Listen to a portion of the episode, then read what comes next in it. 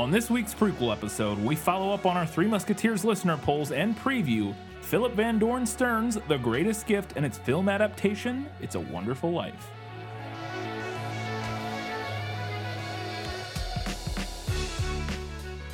Hello and welcome back to another episode of This Film is Lit.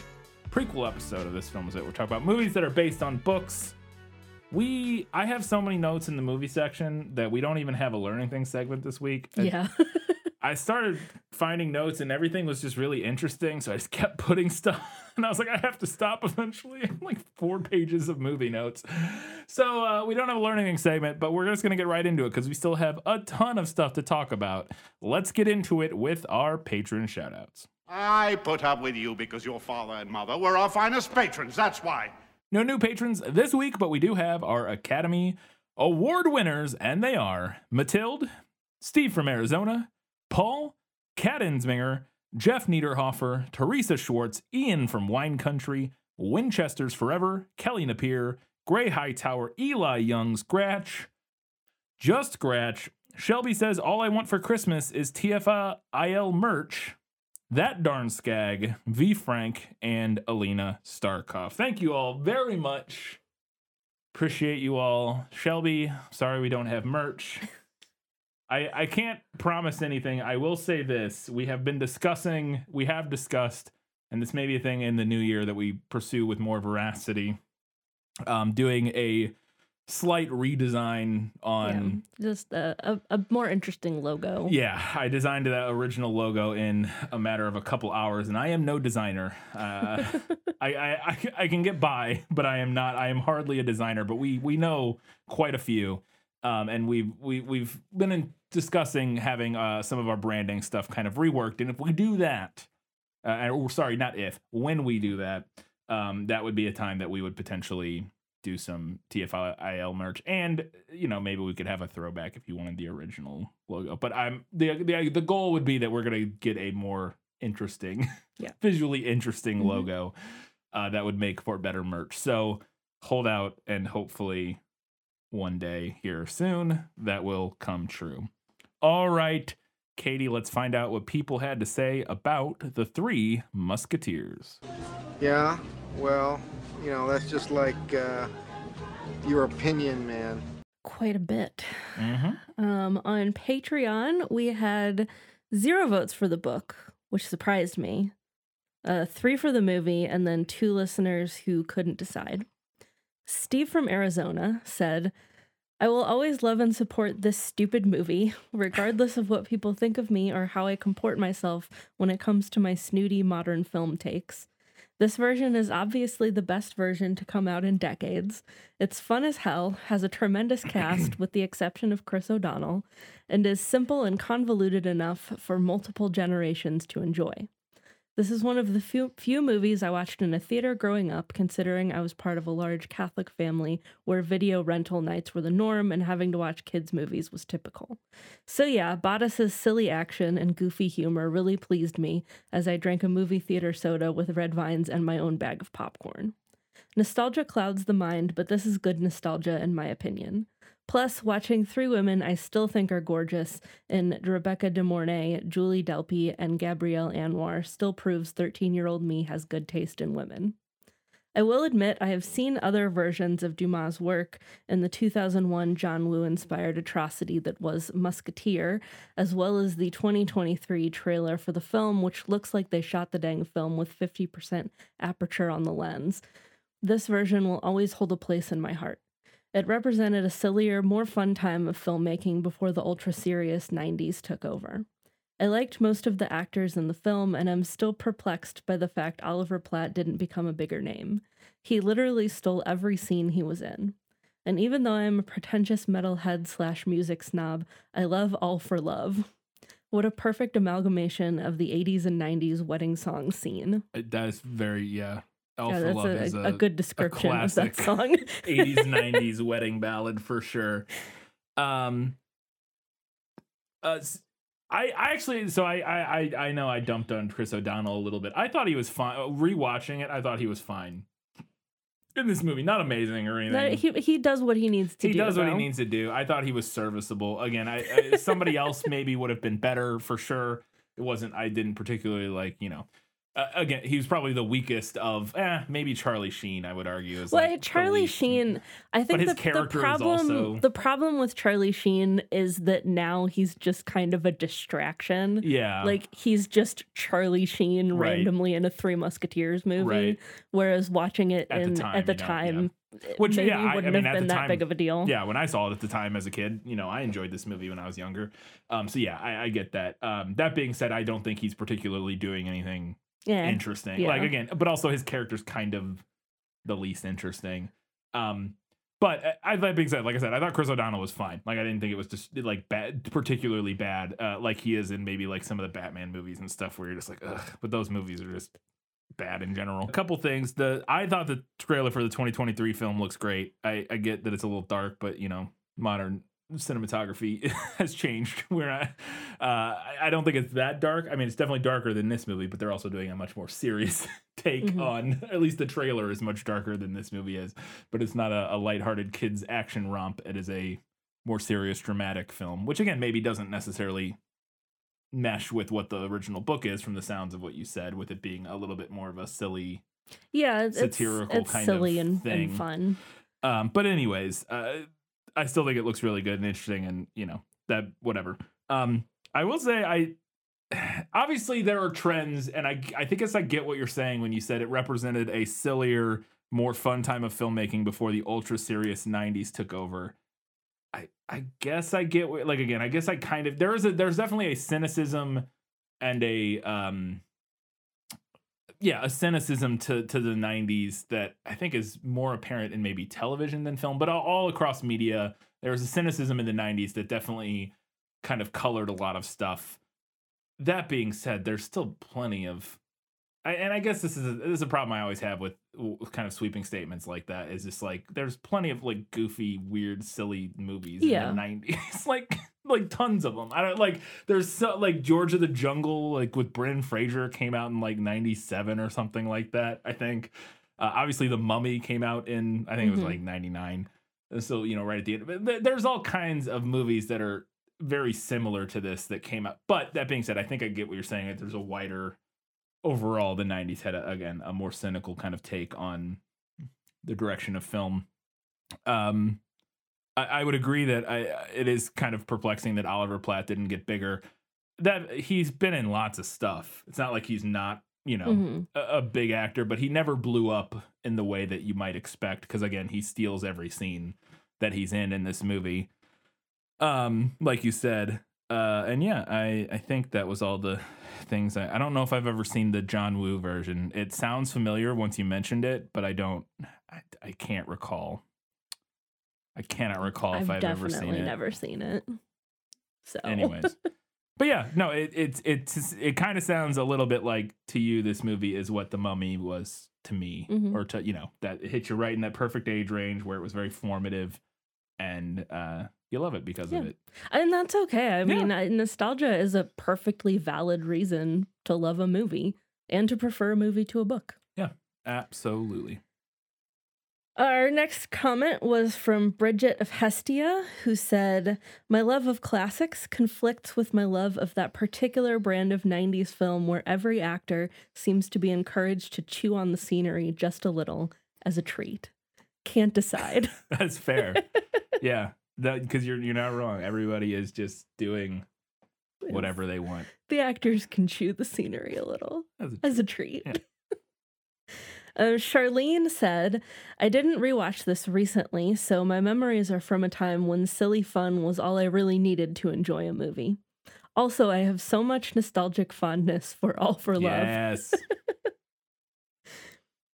And if I recall correctly, the whole incorporate the end credits ballad into the score thing is something else they borrowed from The Princess Bride. I would have to think back to what the. Well, I, to be fair, I also don't know what direction that's. This Yeah, went. that's It's very true. I- possible that they yeah, did the that they score, did the score and then, and then they- gave it to Bryan Yeah. Adams and said, "Here, turn this into a pop song." Yeah. You know what I mean? I don't. I don't and it, that could know. also be the same for The Princess Bride. yeah, that's what I'm, yeah, the Princess Bride's main theme does recur throughout the the score, um, the storybook love. Oh yes, you're right. Uh, yeah, yeah. But yeah, yeah, I, I don't know which way yeah, that I'm not went. sure which direction that went. I would imagine I would think the score first. you would think, but it's very possible not. I don't know. It's actually really interesting. I would. I'm gonna do some looking and see if we can figure out which way that went. And it, Yeah. it, it may not always go the same direction. Like, Sometimes it yeah. may be like, "Hey, Bryan Adams, write us a pop song," and they use it for the score. Other times it may be, "Here, here's the score. Turn this into a." Take something from it, turn it into a pop song. I don't know. Um, yeah, definitely something else that is reminiscent of the Princess Yes. Bride. Yeah. Um, and our last comment. I will say it's very funny though, because the Princess Bride, the the storybook love song, is not one that I ever think about. The score, yes, Mhm. but the, lyric version. I, I- never I enters my brain. I love that song. I'm not saying I don't like it. When you, as soon as you said it, I was like, oh yeah, that's right. I do like that, but it's not compared to All for like. I remember listening to All for Love like I had it on a CD or something when I was a kid, like it was on a you know or whatever. Mhm. So like that is just different to me. Like I don't, I Mhm. didn't have Storybook Love or whatever it was called. Uh, you know, I never listened to that outside of the context of the film. Where I did listen to All for Love Mhm. outside of the context of the film. So All right, our last comment on Patreon was from Matilde, who said, My heart says choose the movie. My head is set on the book, so I can't decide. more movie love than I was expecting. Yeah. it's The, interesting. the movie is, and I should have mentioned this in my uh, final verdict, the movie is far more accessible oh yeah, than the book yeah. Like, and I mean, it's a Disney film. by so a should- long shot. It's a Disney film from the early '90s, and our audience is in that age range Yes. where you know they're our age, roughly. you some older, some younger. watched it as a kid. So yeah, you watched it like similar to me. You probably watched it, you know, when you were young and in formative age. So it, I, I guess it shouldn't have surprised me that so many Mhm. people. I guess I think the thing that surprised me is that for me it was one of those things where I forgot about it Mhm. until you literally mentioned that we were doing it, and I was like, oh yeah, I've seen this movie a lot when I was little. It was just one of those movies where it just wasn't in my brain anymore. Um, and so I guess I was a little surprised that so many people have that fondness for the movie, but it- shouldn't have surprised me because again, on watch rewatching it and from my memory, I was like, oh yeah, I liked this a lot as a kid. Mhm. Yeah. Uh, Matilda went on to say, rereading the 900 pages, everything takes more words to be said in French. That is true. Yeah. Um, as an adult, made me appreciate Dumas' style more than I did as a kid. The book might have some pacing issues, but it's almost never boring or tedious, and the dialogue is delicious. It's so French it hurts, with all the wine and the womanizing and the chauvinism, but at least it's not heavy like Victor Hugo. The characters really make it work. Milady is especially fascinating to read. I love an unrepentant and merciless villain. But I did have more problems with our heroes this time around. It's funny that what seems to have remained in the musketeer uh, from the musketeers in general culture is honor and virtue when there is little examples of those qualities in the text. They're greedy, quick to anger, or hypocritical, and while I love flawed protagonists, I don't think they are perceived as such now as they should. I think the movie is a lot of harmless fun with an impeccable cast. Yes, even Chris O'Donnell, he plays the dumbass like no other. And of course, fantastic music. There was potential for an objectively better movie. The scenes between Athos and Milady in partic- and Milady in particular tell me as much. It probably would have made an excellent movie if it hadn't had to be Disneyified. I would have liked to see the original script with the same cast and crew, done with more, with more freedom and a bigger budget. I bet it'd be a classic then and not just a guilty pleasure. The upcoming adaptation will be a two part, one Hmm. focusing on D'Artagnan and the second one on Milady, um, which, by the way, kind of follows. Is that how the book? Yeah. Oh. The second half, I mean, D'Artagnan is still like the main character, but Right. the second half is much more focused on Milady. Um, we might finally have a movie that will take into account the chapters from her perspective and a deeper exploration of her character. That being said, it looks like it will be another gritty and serious action movie. Why do they insist on removing all the fun and levity from the original story, which is the best part? Until they make the Muppet Musketeers, which will inevitably be the best version, like the Muppet Christmas Carol, I'll maintain that the 93 movie is the closest to the book, at least in spirit and energy, if not in execution. Wow. There you go. Yeah, that's that's a pretty good assessment. say, it follow, think. a lot of it fell in line with a lot of stuff you said. Yeah. You know, during the during the course of the episode.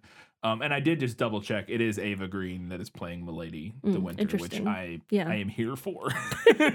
Big Eva Green fan. Um, but yeah, I uh, and then the D'Artagnan is somebody I've never heard of, a French Mhm. actor named Francois Civil.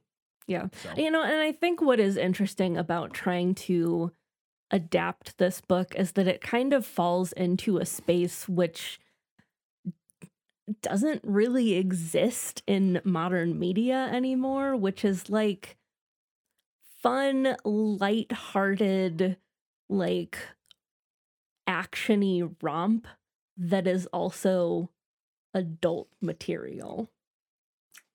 Because, like, hmm, the closest thing that I can think of is like a straight up comedy, but it's not a comedy. yeah.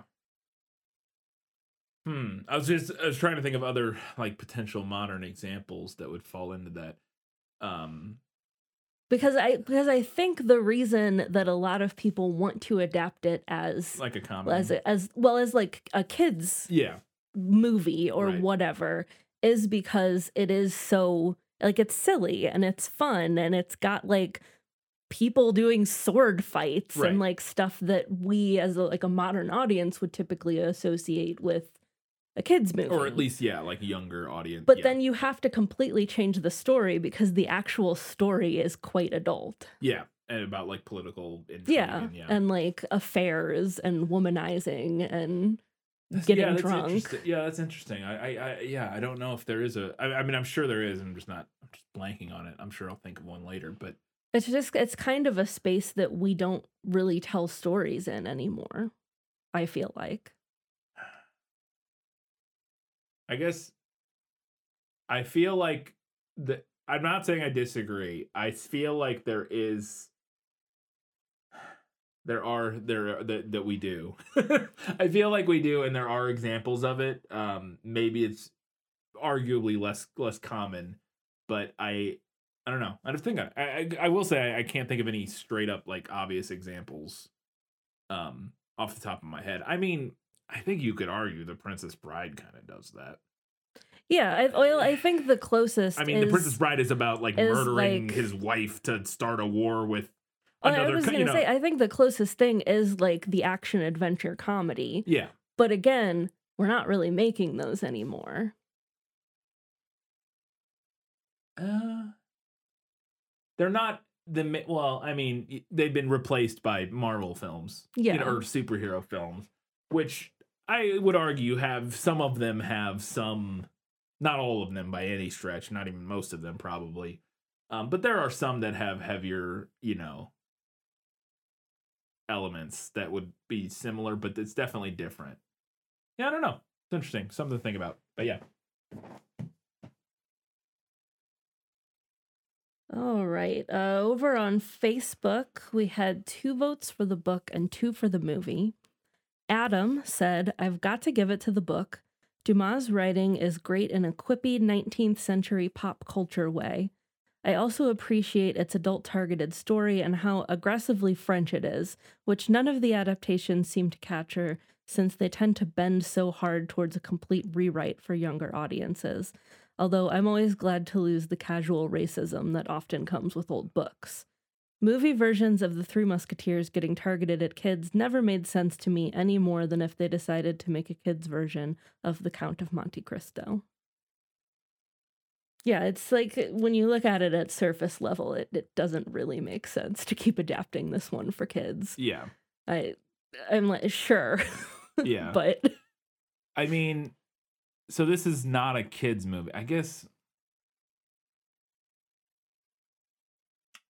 but I I had one pop into my head that it's not a kids movie by any stretch. It's rated R and lots of the humor and stuff in it is very much mature. But it is a like a fun, silly movie that has very heavy themes that I would kind of is an action adventure mixed with salsa sci-fi, which is everything everywhere all at once. yeah. And now obviously that's very different than yeah. it's not as wide of an audience film for sure. It's not like, you know, you're not taking your 10 year old or whatever to go Mhm. see that film. But I don't know. I'm just always very hesitant to be like, we don't make movies like that anymore because there's just, it's, I always find that that's not true. Like, I'm that's always saying that it's an absolute statement that we do not make movies like that anymore. I'm saying that it does not seem to be a common thing Like it doesn't seem to be a common way that we tell stories right now. Yeah, okay. And I and I would That's fair. and I would say that everything everywhere all at once part of the reason that it got a lot of attention was because it felt like it was breaking the mold yeah. of the yeah. way that we're telling stories right now. No, and that, that that yeah, that's totally fair. That's totally true. Um, Andy said, growing up a Gen X kid in the UK, The Three Musketeers was a big cultural staple. The Richard Lester films were hugely popular, with the most stacked cast imaginable at the time, and Dumas was a mainstay on reading lists. The novel is actually frustrating to me. The over present narrator just can't get out of the way of the great story. But I vote for the book because the 90s films feels so lazy to me. Where the novel's best moments have the Musketeers arriving at sweeping historical moments like the siege, the film can be best summed up by Paul McGann shouting, D'Artagnan! in, in his high pitched fop voice. Bah humbug. Merry Christmas, everyone. That's fair. I gave it my best shot. Uh, did you know that guy, uh, Paul McGann? So I didn't mention this in the episode or the prequel, but I I, I was aware of it. I just didn't bring it up. Uh, but Paul McGann uh, was the eighth Doctor. Was he? Yeah. Uh, That's in classic Doctor Who, right? Eh, well, I think it's like a The- weird. He was in. I think it was just like a one-off film from the '80s. Uh, because I've never watched That was like the Who. last gasp before. It wasn't like uh, I don't think he was part of the TV series from Mhm. Classic Who. I think it was like a, a TV movie that they made in like the 80s or 90s. It might have been the 90s. And it was like the last thing Doctor Who before before it got like new- rebooted. the last TV show slash movie. There might have been like, you know, radio plays and stuff, but the last like, yeah, official like BBC TV or movie before New Who in 2005 or whatever. Hmm. Um, but yeah, he was the eighth Doctor. So. Interesting. Our last comment on Facebook was from Crystal, who said, Hard to pick. Everything in me knows that the book is technically better than the movie. I read it once for school and had no desire to reread it for this. It's 700 pages. Yeah, I cannot was that the only you. thing you read all semester? like that's such a large book to assign Yeah. for a a school a class. I feel like, but The movie, on the other hand, is a nostalgic favorite that I love to rewatch, flaws and all. By the way, I would pay all the money to see the cast of What We Do in the Shadows do a remake of this movie. I'm glad everyone agrees. that or the Muppets. That and the Muppets. Yeah. On Twitter, we had four votes for the book, one for the movie, and three listeners who couldn't decide. And our only comment was from Kelly Napier, who said, I didn't rewatch the movie. I saw it forever ago in the theaters, and I've never read the book. I'm only here to endorse a Muppet version of this book Kermit, Fozzie, and Rolf, with Gonzo as D'Artagnan. There you go. and I think that's perfect, honestly. Yeah, yeah, for the Musketeers themselves. Yeah. I think that makes a lot of sense. Um, Kermit Athos, Yeah, obviously, and then yeah. like the romantic backstory with Miss Piggy yeah, as Milady, yeah, perfect. makes a lot of Makes sense. Perfect sense. Uh, Fozzie Porthos, Yeah. clearly Rolf Aramis. yeah, it all works. it all works. Over on Instagram, we had six votes for the book, three for the movie, and one undecided vote. An anal fracture 42 said, I did not read the book. However, I didn't like the movie that much. so it's a draw for me. Fair enough. Like I said, I, I I enjoy the movie, but it's not um like great. It's not Yeah. like uh, uh, you know compared and to something like The Mummy or like, Princess like, Bride. I, I not. enjoyed it. I enjoyed watching it. It was fun. But I do think that in order to enjoy it to the point of like the way that some other Yeah. people seem to have enjoyed it, I need to have that nostalgia. Yeah. Like I ne- I needed to have seen it as a child. and I even had some of that nostalgia, and I still, you know, it, and I'm not saying other people would put it on that same level, but you know, comparing it to something like The Mummy, hmm uh, The Princess Bride, or even um, uh, Pirates of the Caribbean: Curse of the Black Pearl, the first one, I don't think it's anywhere near the same tier Yeah, it's not as, as memorable. those, as being as memorable, as fun, Mhm. as as just like bombastic as all of those. yeah. It's it's just not quite on the same level in a way that I think it, it's like on this a lower tier, um, while still being enjoyable. Like I said, and I, and I came to it with some of that nostalgia, um, but yeah. So I, I get if you don't have any of that nostalgia, being like, nah, that's Yeah. fine. yeah, All right. So our listener polls winner was the book. with 12 votes to the movie's nine, plus six listeners who couldn't decide, which might be our most undecided listeners Yeah. ever. Yeah. Maybe. or at least proportionally. Yeah. Maybe not raw numbers, but yeah, proportionally, I think probably fairly close because that, yeah, that's a pretty even split across the board, honestly. With the book edging out a narrow victory. Speaking of books, we're going to learn a little bit about The Greatest Gift. Well, who are you? I told you, George, I'm your guardian angel. What is it you want, Barry? You, you want the moon? Just say the word and I'll throw a lasso around it and pull it down. Welcome home, Mr. Bailey. Sentimental hogwash. I wish I had a million dollars. Hot dog! All right. I just have a couple things here. There's not a ton of uh, fun facts about this one. Don't one. worry, I'm making up for it. Uh, the Greatest Gift is a 1943 short story written by American writer, editor, and Civil War historian Philip Van Doren Stern, who's got a hell of a name. I was to say, when I read it earlier in the intro, I was like, that's a great name. Philip Van fantastic Doren. Stern. Anybody with four names, you know, they, yeah. Um, according to the Wikipedia article, he loosely based it on A Christmas Carol. I mean, yeah, that Uh, that seems, seems obvious. yeah I, i'm i haven't read it yet so i'm curious to like read it and see like what i think exactly is getting picked up there i mean i like i, I I know mean, just, yeah. like the themes obviously but like I mean, the general structure of man gets shown a world where, you know, he uh, at Christmas time gets shown a world where he's not, you know, things go different is seems like by by supernatural forces feels like sure. kind of like i'm just saying i am interested to see. Yeah I, I- yeah I, I yeah I agree. I, I don't know if there's more specific places where it correlates but I can Yeah. see how you would compare it generally. Right. Um so stern finished his uh, 4100 word short story in 1943 he had been working on it since november of 1939 um a thousand words a year that's No, I mean, obviously that's not how it works. you know what relatable content um unable to find a publisher also relatable content um he sent 200 copies that he had printed um, as a 21 page booklet to his friends as Christmas presents in 1943. And I'm like, sure- I'm sure they all I'm sure it. they were psyched.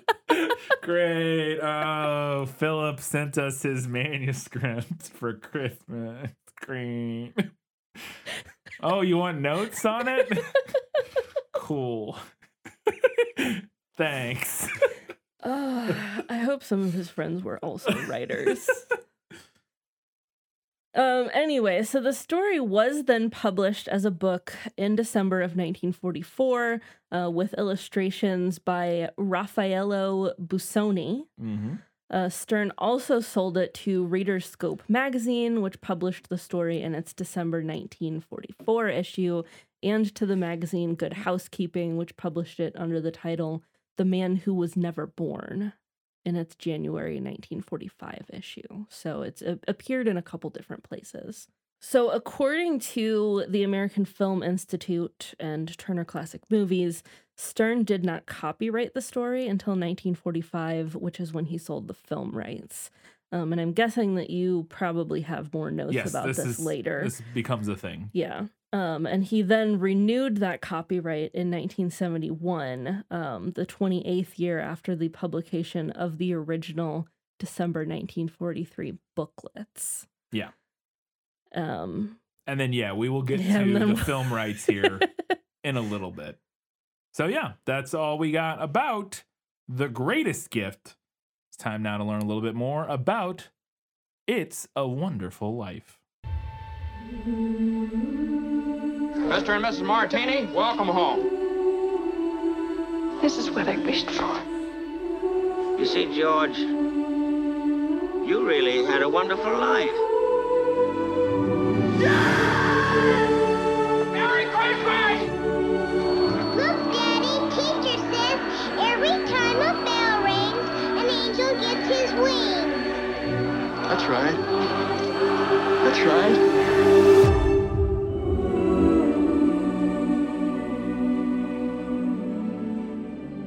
It's a Wonderful Life is a 1946 film directed by Frank Capra, known for Mr. Smith Goes to Washington, You Can't Take It With You, Lost Horizon, Mr. Deeds Goes to Town, It Happened One Night, and Lady for a Day, among many others. It was written by married couple Frances Goodrich and Albert Hackett, known for, uh, they pretty much wrote together, from what I could find, almost exclusively wrote together on projects, known for The Thin Man, Easter Parade, Seven Brides for Seven Brothers, uh, the film adaptation, I assume. Um, Father of the Bride, the original. Well, there, uh, so there's one in, in with Steve Martin in like Mhm. the '90s, which they're credited on because it's a remake.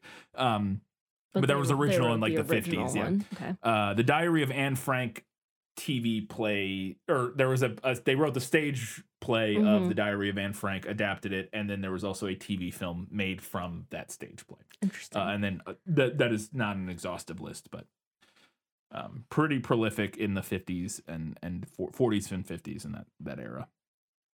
The film stars James Stewart, Donna Reed, Lionel Barrymore, a great uncle of Drew Barrymore of the infamous Oh. or the famous Barrymore acting. Mhm. They're all actors Yeah. forever. yeah, she uh, comes from like a dynasty of acting. Uh, and Lionel, I believe I read was her great uncle or something like that, an uncle of some manner. Mhm. Um, removed quite a bit. Uh, Thomas Mitchell, Henry Travers, uh, Balua, Bula Bondi, Ward Bond, Frank Faylen, and Gloria Grahame. I believe that's pronounced Beulah. Beulah Bondi. There you go. It's an old name, Yes. not common anymore. No. the film has a 93% on Rotten Tomatoes, an 89 out of 100 on Metacritic, and an 8.6 out of 10 on IMDb, which puts it at number 21 on their top films list. The film was nominated for five Oscars, including for Best Picture, Best Actor for James Stewart, Best Director for Frank Capra, Best Sound, and Best Editing. Uh, did not win any of them, but it did win the Golden Globe for Best Director.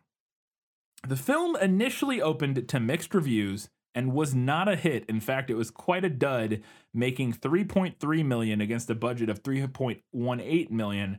And I had read in a part later, and I don't think I included the specific note, that one of the reports was said that it actually lost money at the box office. So I don't know Hmm. exactly where those. This was like on the little sidebar in Wikipedia where it says budget box office, but later it said it like lost five hundred thousand dollars. So I don't know. Um, and Real quick. yes, I just wanted to look up since you said it was nominated for Best Picture at the Oscars. I wanted to look up what won that year, and apparently it was The Lost Weekend, yeah, which I've never heard of. So I guess this one got the last laugh. yes. Anyway, Yeah. go on. Um, and later we'll explore why this film became such a classic. Spoilers: it involves complicated copyright copyright laws, which we alluded to just a few minutes ago in the book facts. Initially, the greatest gift came to the attention of either Cary Grant or uh, RKO producer David Hempstead, who then one of the two showed it to Grant's Cary Grant's agent. Again, this is according to Wikipedia. And then in April 1944, RKO bought the rights for $10,000, hoping that Cary Grant would star in it and it would be like a big Cary Grant Mhm. vehicle, basically. Um, tons of people worked on drafts of scripts for this film, including Dalton Trumbo, Clifford Odets, and Marc Connelly, before RK- RKO eventually shelved the project.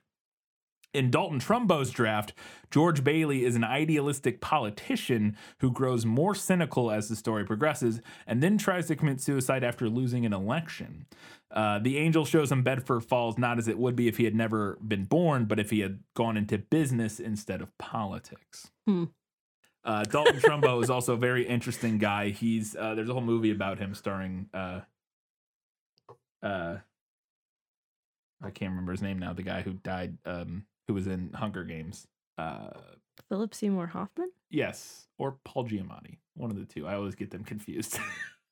One of those two started uh, Okay, all in a biopic about Trumbo, who was. I think I have a, I have a note about it later. He's also got a hell of a name. The film actually starred Bryan Cranston. I'm not sure where I got Paul Giamatti or Philip Seymour Hoffman from, but it definitely stalled, starred Bryan Cranston. So, whoops. Do I have a note about? I'm trying to remember. I have a note about Trumbo later. but he was one of the people, or if I just was didn't include it and was just like, I'll remember to talk about this because I do that a lot of times where I won't include a note, but I'll like this, I'll just remember, and then I'm like, wait, did I include the note or did I not? Um, Dalton Trumbo was one of the people. Uh, he was one of the Hollywood Ten, who was like the people um, uh, during the uh, um, The Red Scare. Yes, who was brought or he refused to go and and testify in front of con- Congress Ah. because he literally just was a communist. It was like, "Mm, fuck you. like I don't. Yeah. Anyways, I, I might have a note about that later. If we get to it, we get to it. So eventually, RK, RKO studio chief, uh, er, the RKO studio chief, urged Frank Capra to read The Greatest Gift, and Capra immediately thought like this is great and wanted to make it as his first Hollywood film after he had been making uh, back making movies again because he had made movies before, but his first big re-entrance into Hollywood after he had been making films for uh, the war, basically like training, Yeah, uh, documentaries war and training, yeah, war war effort films and thought this would be like his one to come back and make a big big hit out of. Uh, and so RKO sold the Capra the rights for ten thousand dollars and apparently threw in the three earlier scripts. But according to Capra, he said no, actually that he paid fifty thousand dollars for the rights and the scripts. Doesn't really matter. Eventually, he got the rights for it. Uh, but he also got the older scripts, and apparently a few of the scenes in his version are salvaged from uh, Odets' earlier screenplay. But then Capra would go on to work with several writers, including Francis Goodrich and Albert Hackett, who I mentioned earlier, but also Jo Swerling, Michael Wilson, and Dorothy Parker, who were all brought Really? in to pot. What? Dorothy Parker, I don't know who is that. a, a writer. She had um. I, I read her in like my lit Oh, okay. I was like, I don't know. Yeah, I, I, I, the, the name didn't ring a bell to me, so I wasn't sure. Um, but they were all brought in to polish the script, and there was a ton of drafts of the screenplay. Uh, and suppos- supposedly Capra and the writers did not get along. Uh, specifically, Frances Goodrich and Albert Hackett. Goodrich called Capra quote that horrid man, and recalled quote he couldn't wait to get writing it himself. And Albert said, quote, we told him where we were what we were going to do, and he said, That sounds fine. we were trying to move the story along and work it out. And then somebody told us that Capra and Jo Swerling were working on it together. And that sort of took the guts out of it. Jo Swerling was a very close friend of ours, and when we heard what he we heard he was doing this, we felt rather bad about it. We were getting near the end, and word came from Capra, or word came that Capra wanted to know how soon we'd be finished. So my wife said, "We're finished right now." We quickly wrote out the last scene, and we never saw him again after that. He's a very arrogant son of a bitch. End quote.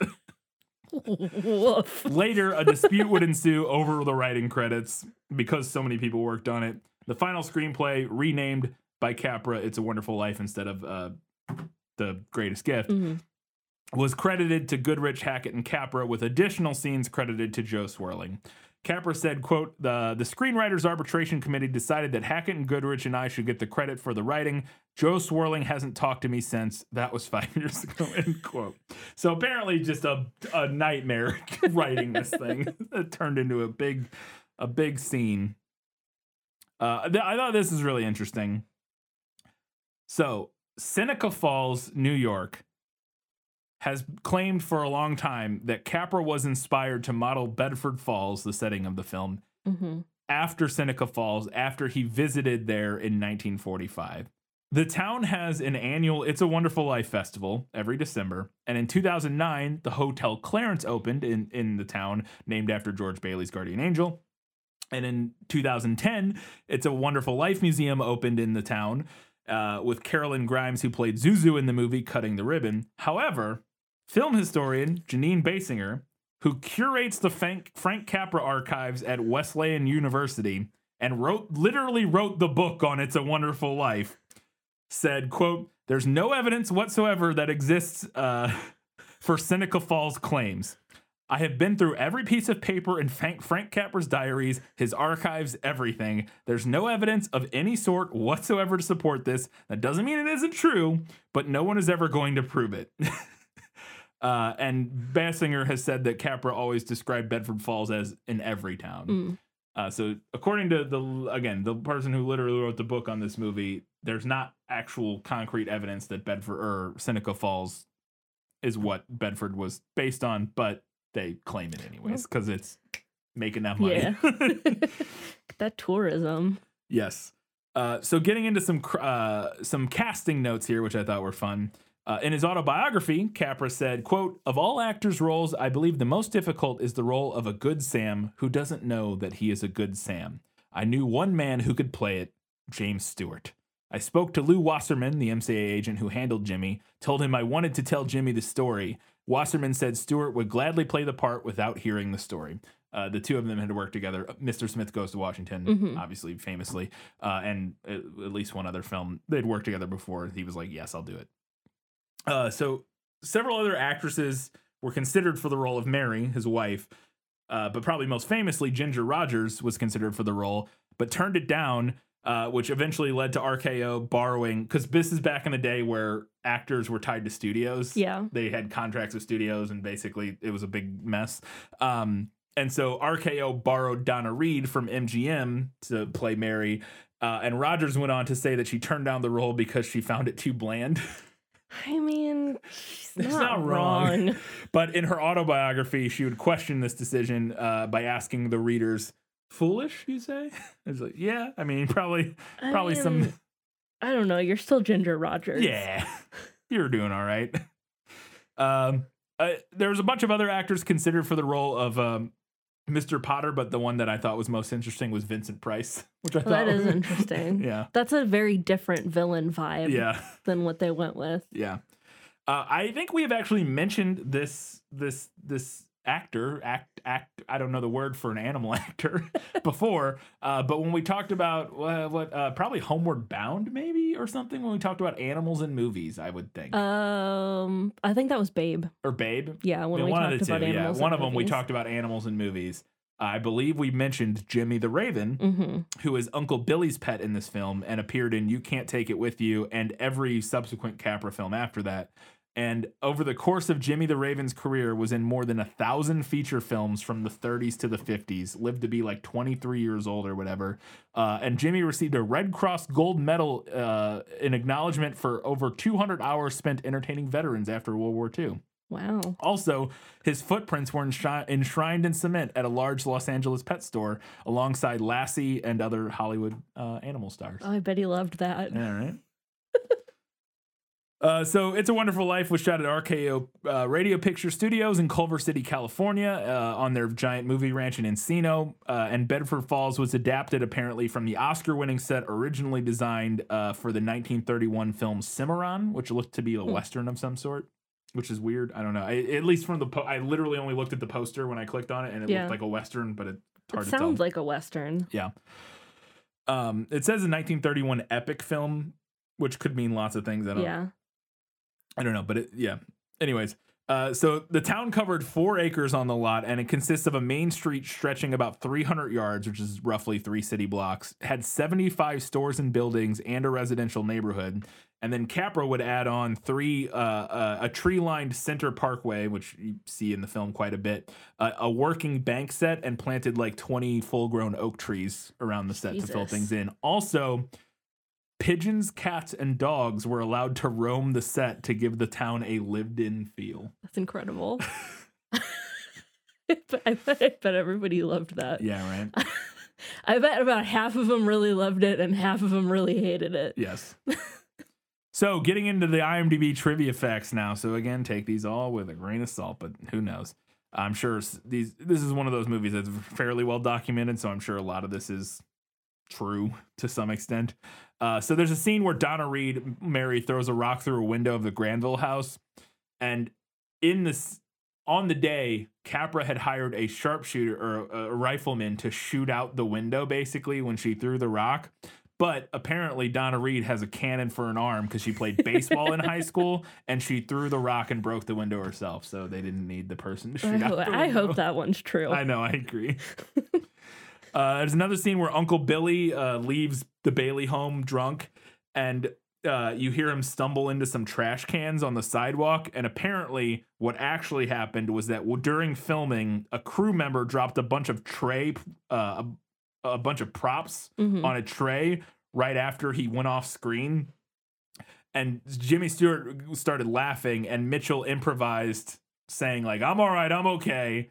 Uh, after the noise or whatever, and Frank Capra liked it so much that he left it in and then gave the stagehand a ten dollar bonus Nice. for quote improvising the sound. Uh, so uh, there's a scene where the gym floor opens up in the middle uh, of the dance or whatever to reveal a swimming pool underneath, and this was filmed at Beverly Hills High School in Beverly Hills, California. It's real, and it's still in use when this fact was written.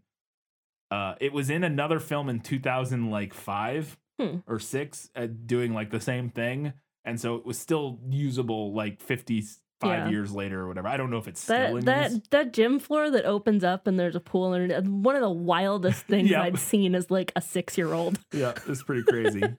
so, uh, prior to this film, the primary way of creating fake snow in film apparently was to use cornflakes painted white and then drop them. But cornflakes, when they fell, were very loud, so dialogue would all be ADR'd later, basically, because you just you would have too much noise from the the cornflakes falling. It also seems, uh, anyways, I, I don't know. It This is seems again, like they're too heavy. Like they wouldn't fall that's right. what- This is what it says. What it says. Um, but Capra wanted live sound. He didn't want to do it all ADR. He wanted live Uh-huh. sound on set that they could use. So they created a new snow effect, and it was developed by using foamite, which is a firefighter uh, firefighting ch- chemical, Mhm. soap, and water. Uh, and then this was pumped into a wind machine basically to create the fake snow, which is also very similar to how they do snow now, which is basically like foam. Kind a yeah, lot they of just like blow foam, right? essentially there's different ways but that is one of the main ways you see a lot i, I noticed it when we were watching the latest episode of um, abbott elementary Mhm. i was like that looks like foam snow Yeah. like it looks you know it's convincing enough but you can tell it kind of looks like foam um and so I, I doubt they use foamite or whatever anymore. There's probably a, a better like hmm less quote unquote chemically way to do it these days. But um anyways they uh they actually won an, like an award uh, a technical like uh an academy award for like technical whatever for Mm, inventing mhm. this new way to do fake snow in movies. So getting back to why this film became a classic as we discussed earlier the copyright stuff after Paramount bought Liberty Films, which was Capra's studio, in the 50s, the rights moved around a little bit between Paramount and then eventually National Telefilm Associates, NTA, bought the right or got the rights later. And then in 1974, a clerical error prevented National Telefilm Associates from renewing the copyright. When that happened, the film lapsed into public domain for a spell, and during that time, in the 70s and 80s, TV stations started playing the film like crazy. Yeah.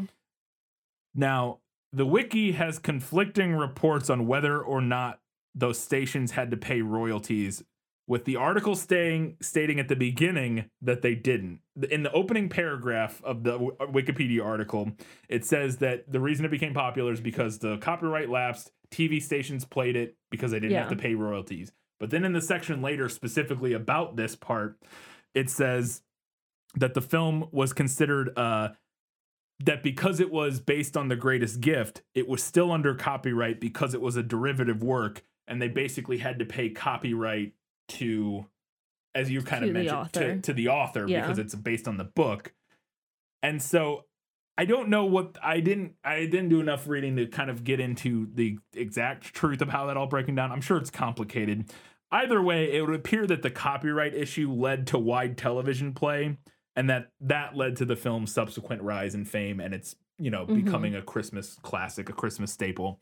My guess is that maybe even though they still had to pay royalties, maybe it was less than had Oh, I'm sure. It you know what I mean? Like less, paying the yeah. royalties for the derivative work to the author or whatever Yeah. was far less than maybe if you were paying uh, Paramount or whatever, whoever Mhm. you know, whoever had the would have had the rights had the uh, or National Tele uh, Telefilm Associates or whatever had they had the film rights still, so it was probably cheaper or something, and so that whatever.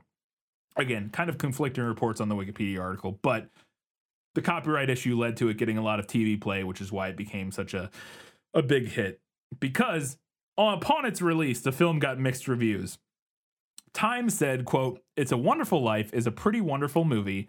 It has only one formidable rival. Goldwyn's the best years of our lives. So this Time didn't think it was uh, the long weekend or Yeah. the last weekend or whatever. But it has only one formidable rival, the best years of our lives, as Hollywood's best picture of the year. Director Capra's inventiveness, humor, and affection for human beings keeps it glowing with life and excitement. On the other hand, so that was one of the more positive reviews. On the other hand, Bosley Crowther, writing for the New York Times, uh, complimented some of the actors, including Jimmy Stewart and uh, Donna Reed, but ultimately concluded, quote, the weakness of this picture from this reviewer's point of view, somebody should have told him you don't have to say that. Um, the weakness of this review in this reviewer's point of view is that you said this reviewer's point of view. Getting- Getting back to the review. Anyways, quote, the weakness of this picture from this reviewer's point of view is the sentimentality of it. Its illusory concept of life. Mr. Capra's nice people are charming. His small town is quite beguiling is a quite beguiling place, and his pattern for solving problems is most optimistic and facile. But somehow they all resemble theatrical attitudes rather than average realities. Hmm.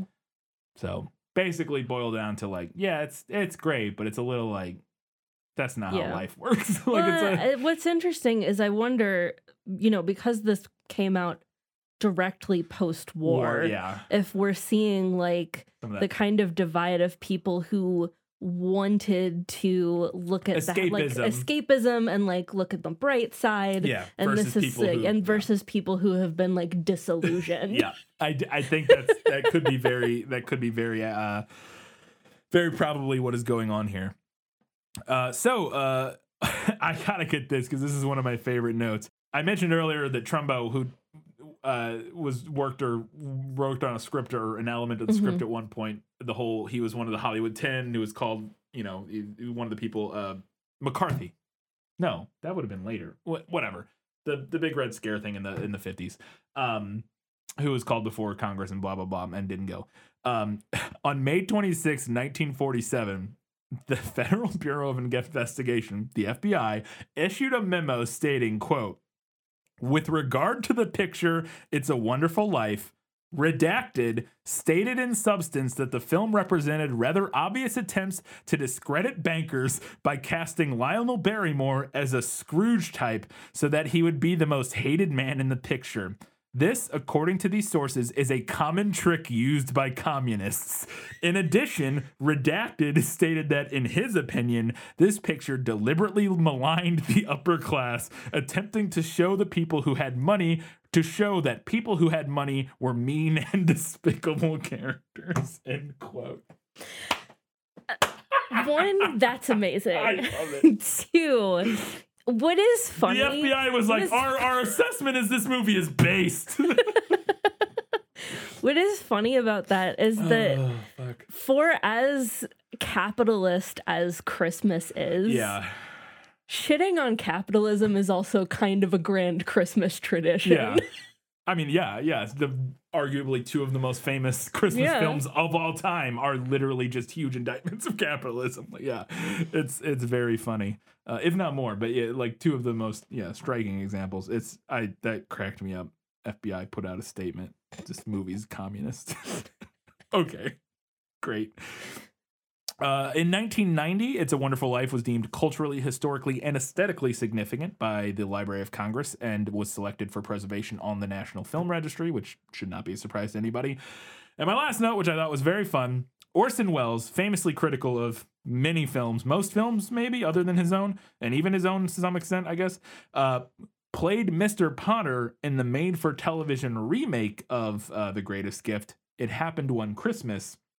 And when asked by Henry Jaglom, I guess a, a, a journalist or something, what he thought of It's a Wonderful Life, Orson Welles said, quote, there's no way of hating that movie, end quote, which I, I thought was interesting because Orson Welles seems like he could hate anything, Yeah. in my opinion. Yeah, for real. From what I've seen of the man, and uh, he's a talented individual, or was obviously, but uh, it seemed like he could find a way to hate almost anything. So I thought that was kind of fun.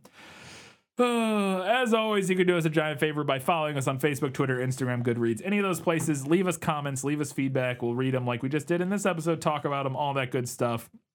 Also, support us on Patreon, patreon.com slash this film is lit. We really appreciate it. Katie, where can people watch? It's a Wonderful Life. Well, as always, you can check with your local library. Uh, you might want to get on that. Um, I imagine this is a popular one at this time let's of year. say, yeah. it's fine. Although, Um, who needs to rent it? Just turn on you. true. Oh, I say turn on Um, your TV. Nobody has cable or a local video rental store if Yeah. you still have one. Um, or if you're around our age, your parents probably have a copy of Yeah. it.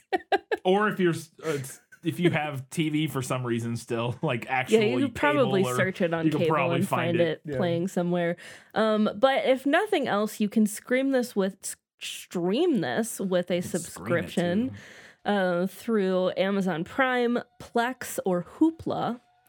Or you can rent it for around three to four dollars through Amazon, YouTube, Vudu, Redbox, Apple TV, or AMC Theaters on Demand. There you go. It's a wonderful life. I am. um, I'm actually looking for because again we talked about it. I don't know if I've ever seen this movie front to back.